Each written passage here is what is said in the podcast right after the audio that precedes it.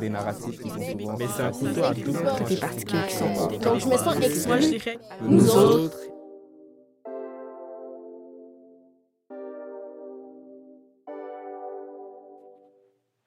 Que ce soit les politiques d'immigration des années 60 ou encore les migrations plus récentes de travailleurs et travailleuses qualifiés, le Québec a toujours trouvé les moyens de répondre à ses besoins en main-d'œuvre.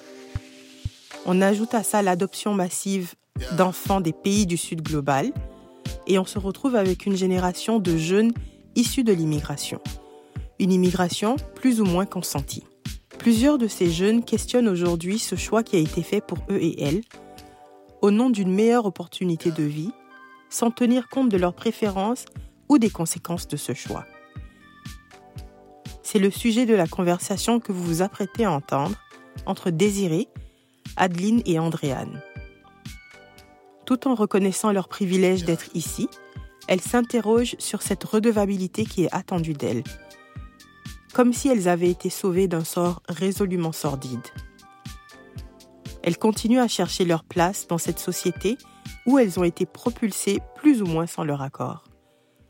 Elles se demandent comment créer des liens entre les communautés adoptées et les communautés racisées, comment explorer ensemble ces sentiments communs de dépossession de soi et de déracinement. Je suis Ornella du collectif Nour et je suis fière de vous présenter des épisodes réalisés par les participantes et participants de cette troisième et dernière saison de Nous autres. Vous écoutez Nous autres, une série produite en collaboration avec des membres de la démarche jeunesse sur le vivre ensemble de l'INM. Nous sommes Désirée, Andréane, Adeline. Dans ce podcast, on parle des liens qui peuvent être faits entre différentes communautés, différents traumatismes, différentes histoires, mais qui sont finalement similaires. Et tout ça, en fait, c'est pour sortir d'un isolement et c'est surtout pour se soigner collectivement. Mon adoption dans une famille québécoise ne pourra jamais cacher mon apparence physique. Peu importe ce que je pense de moi, les gens qui me connaissent pas me considèrent comme une asiatique et je vis plusieurs formes de racisme.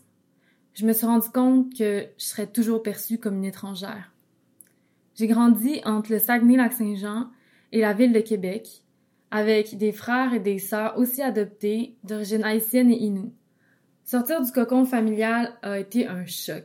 Jamais j'aurais pu me préparer au monde extérieur. On ne cesse de me renvoyer à cet autre qui existe seulement par mon corps vide, sans mémoire, que je porte et qu'on a déplacé sans mon consentement. C'est pour ça que j'ai voulu participer à cette saison Nous autres, pour rencontrer d'autres personnes racisées et apprendre de leur expérience. J'ai rencontré mes collègues Adeline, française d'origine martiniquaise, et Désirée, canadienne d'origine philippine.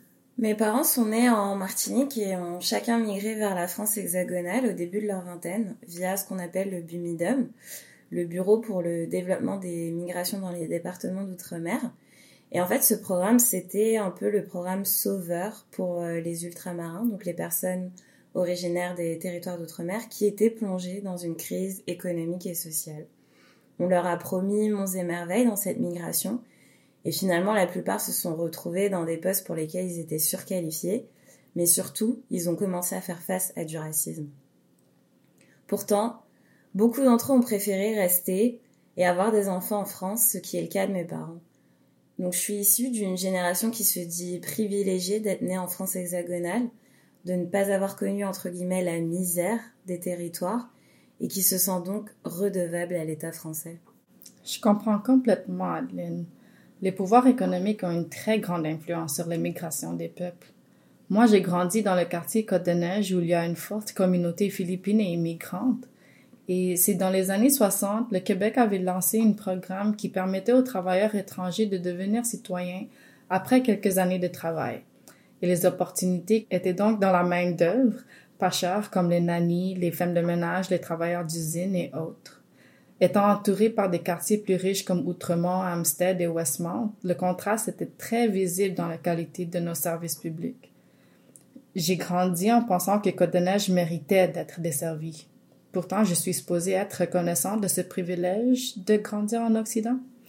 Ce n'est pas moi qui a fait le choix d'immigrer, ce n'était pas le choix de mes parents non plus. Un peu comme toi, Adeline. Ouais, c'était clairement pas mon choix d'immigrer. Mes parents ont choisi de s'installer en France pour nous offrir une meilleure qualité de vie, mais au final, qu'est-ce qu'une meilleure qualité de vie? Ben moi, j'ai vécu deux ans en Chine pendant ma maîtrise pour vérifier ce que j'avais raté, et je peux dire que la vie là-bas est pas plus facile. Il y a des facteurs politiques qui font que les gens fuient ce pays, ne serait-ce que la qualité de l'air ou l'accès à l'eau potable, par exemple. Et avec le recul, j'ai compris que ma chance était pas tant d'avoir été adoptée, mais plutôt d'avoir obtenu cette citoyenneté canadienne plus rapidement. En grandissant, j'aurais jamais cru que mon adoption relevait de pouvoir à l'intersection de la race, du genre et de la classe sociale. Et la formation de ma famille est précisément la conséquence de l'histoire coloniale. L'adoption est une migration comme vous et vos familles l'avez vécue. Selon la définition officielle, l'adoption est une mesure ultime de protection de l'enfance.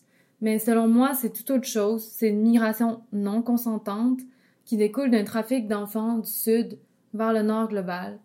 Elle engendre un double trauma entre deux familles et deux cultures, un trauma de filiation et de migration.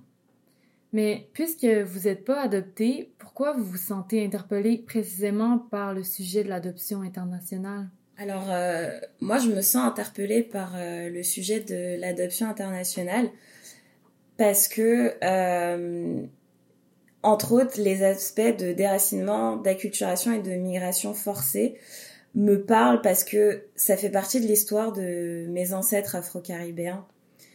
Et à ce sujet, la militante, réalisatrice et autrice Amandine Gay a euh, à plusieurs reprises évoqué le, le parallèle entre l'adoption internationale et l'importation des peuples africains dans les Caraïbes au temps de la colonisation. Dans son livre Une poupée en chocolat, elle écrit le passage suivant. Les personnes africaines déportées, puis asservies dans la Caraïbe et les Amériques, sont confrontées à plusieurs dépossessions. D'abord, elles sont privées de leur humanité. Ensuite, elles sont confrontées à des barrières linguistiques. De plus, elles doivent reconstruire une culture à partir du vide. Même quand il leur reste des souvenirs, des langues, des croyances, valeurs, nourriture, etc.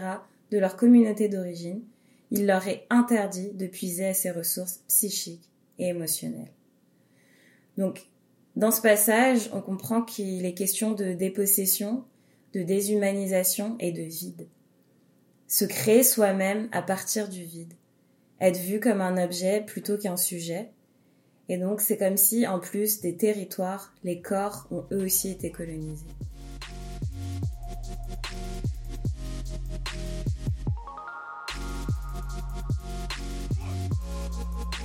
Ben, comme vous, j'ai grandi en intériorisant ma relation d'amour et de haine pour mon identité physique. Dans ma communauté, on me trouve trop philippine parce que je revendique mon héritage culturel et d'autres disent que je ne suis pas assez philippine parce que je suis née ici. Même si j'ai été éduquée et colorée par la culture montréalaise québécoise, aucun de ces groupes me revendiquait. Et finalement, je me sentais indigne d'appartenance et de protection. C'est honteux et déshumanisant quand même. J'ai développé ma honte Sûrement parce que j'ai grandi en milieu rural comparativement à, à, Montréal, qui est, qui est pas parfaite, mais qui est déjà euh, une chance par rapport au Saguenay ou à la ville de Québec. Puis aussi par le fait qu'on était tous différents dans ma famille. C'était une richesse d'avoir des personnes justement d'origine haïtienne et inou, mais c'est que finalement on n'a pas vraiment de modèle. Et je pense que pendant l'adolescence, ça compte la représentation, les modèles. Et euh, j'avais peur du stigma parce que je voyais que les, les personnes à mon école riaient des Asiatiques euh, du Sud. Il y avait des Cambodgiens, Laotiens, Chinois aussi. Puis moi, je me j'ai compris très vite à cet âge-là que si je voulais traverser, si je voulais réussir, il fallait que euh, je me fasse des amis normaux. Donc, euh, des femmes euh, blanches, québécoises, euh, donc, pendant toute mon adolescence, j'étais euh, une impostrice. Euh, je me cachais derrière ce masque-là. Mais éventuellement, ça a craqué.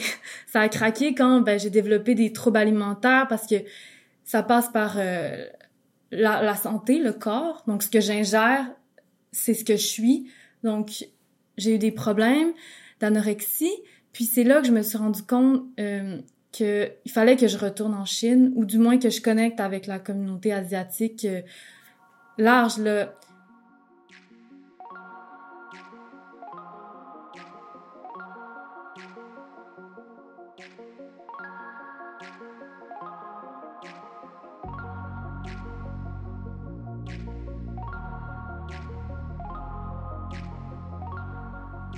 Être adopté, c'est bénéficier de la citoyenneté canadienne, des privilèges d'une famille aisée blanche, tout en vivant du racisme et en étant aliéné de sa culture d'origine. Après avoir saisi ce paradoxe, ben, j'essaie d'utiliser ma position hybride pour sensibiliser mon entourage, majoritairement blanc, québécois, et intégrer les communautés multiculturelles. Mon objectif, c'est de faire le pont entre ces deux mondes réconciliables tu vois, moi j'ai du mal à voir comment ces deux mondes sont réconciliables. Euh, parce que quand l'identité qu'on nous appose, euh, finalement, elle se base uniquement sur notre apparence physique. Donc, on est né ou on a grandi en France ou au Québec, on a baigné dans cette culture, mais parce que nous ne sommes pas blanches, nous sommes directement vus comme des étrangères. Donc, dans le fond, on est noir ou asiatique avant d'être française ou québécoise. Et puis de l'autre côté, euh, dans mon territoire d'origine, je suis perçue comme une étrangère, comme une française et non martiniquaise. De ce fait, en fait, ça crée un conflit identitaire chez moi. On choisit pour moi qui je suis et surtout qui je ne suis pas. C'est comme si mon corps et mon identité ne m'appartiennent pas.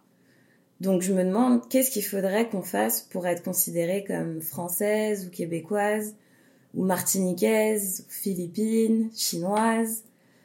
Et pour les choses qu'on ne peut pas changer, qu'est-ce qu'on est censé faire?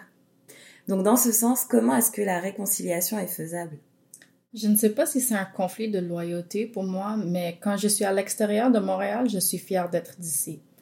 C'est multiculturel, très ouvert et expressif, mais quand je suis ici avec mon accent anglo-philippin, je ne me sens pas considérée comme un Montréalaise. Donc, il y a souvent un sentiment bizarre quand je revendique des choses qui me font sentir à la maison. Je crois que mon plus grand privilège, c'est de vivre dans une société où je peux me permettre de guérir. Grâce à l'Internet, j'ai pu me connecter à la diaspora philippine au Canada, où les gens qui partagent mes racines étudient nos enseignements ancestraux et ils sont prêts à me soutenir. Comme beaucoup de peuples, les Philippins ne sont pas novices en matière de déplacement. Certains choisissent de le saisir et d'autres préfèrent l'oublier. Mais c'est parce que ces histoires sont courantes chez mon peuple, notre culture a développé un fort sens de communauté. J'ai eu la chance de connaître et de vivre avec toute ma famille. Mais si ce n'était pas pour les efforts de la diaspora philippine, je n'aurais jamais trouvé mon enracinement et je n'aurais jamais peut-être trouvé la paix. Tu parles de paix, mais Comment on trouve des solutions ensemble? Est-ce qu'on peut guérir de façon collective? Bien sûr, il y a plein de ressources comme des espaces et des communautés pour les personnes adoptées.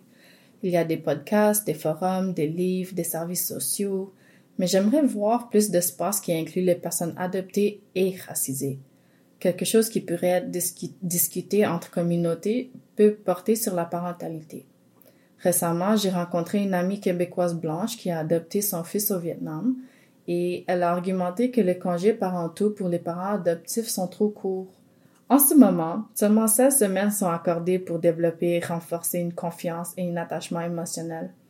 Si on se réunissait pour faire prendre conscience à cette situation, peut-être que nos voix seraient entendues. Comme toi, je suis d'accord. Je pense qu'on devrait repenser ensemble la parenté, sous l'angle de l'adoption internationale. Comme le dit la militante Kimura Biol Nathalie Lemoine lors d'une conférence qu'on a donnée ensemble au Cégep Annecy, elle n'est pas contre l'adoption à condition que tout le monde puisse le faire. Et aujourd'hui, ce n'est pas le cas parce que l'adoption, c'est un marché capitaliste où on donne aux plus offrants. Et premièrement, la décolonisation passe par notre droit à notre agentivité. En tant que personne adoptée qui a été étudiée et enfin infantilisée par euh, les experts médicaux, j'aurais aimé seulement avoir droit à mes origines biologiques gratuitement, en toute transparence, à mes véritables papiers.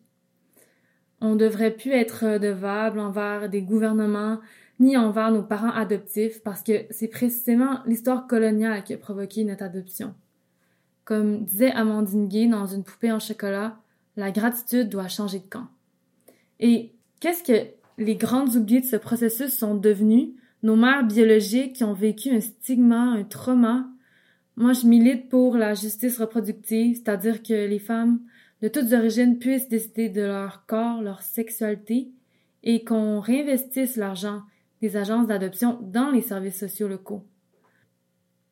Pour moi, la décolonisation de la parentalité passe par l'évitement de toute séparation avec sa culture d'origine.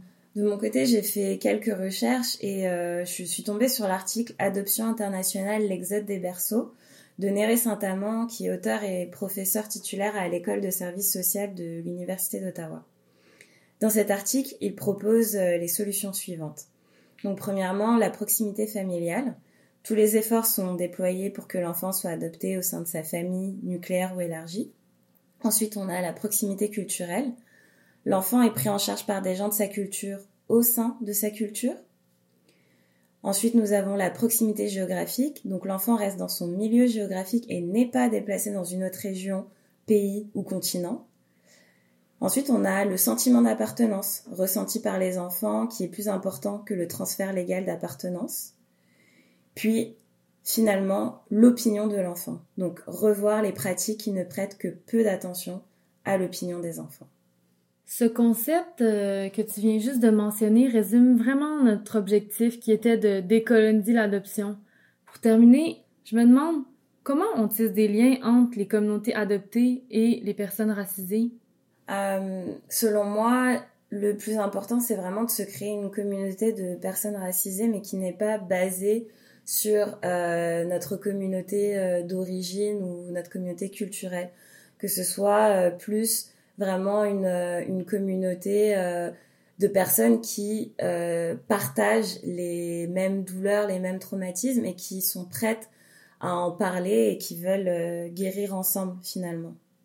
Depuis 2019, j'ai participé à plusieurs conversations sur l'identité car ça m'a ça m'a ça apporté du bien entendre des histoires semblables et je ne me sentais plus seule dans ma peine.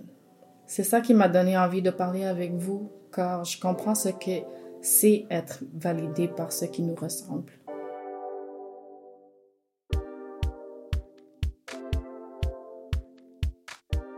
J'espère qu'on va pouvoir continuer à bâtir cette sororité. Il faut que ça dure dans le temps parce que c'est la solidarité qui compte, qui nous rend plus fortes.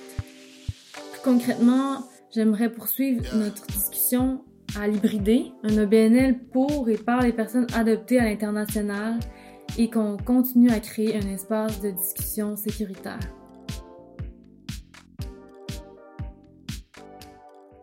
Vous avez écouté un épisode de Nous Autres, une série produite par l'INM en collaboration avec le collectif Nous. À la scénarisation, à la recherche et à la réalisation, Désiré, Andréane et Adeline. En soutien à la réalisation et au montage, le collectif Nour. Au mixage, Parker Ma avec la musique de Guillaume Hubermont.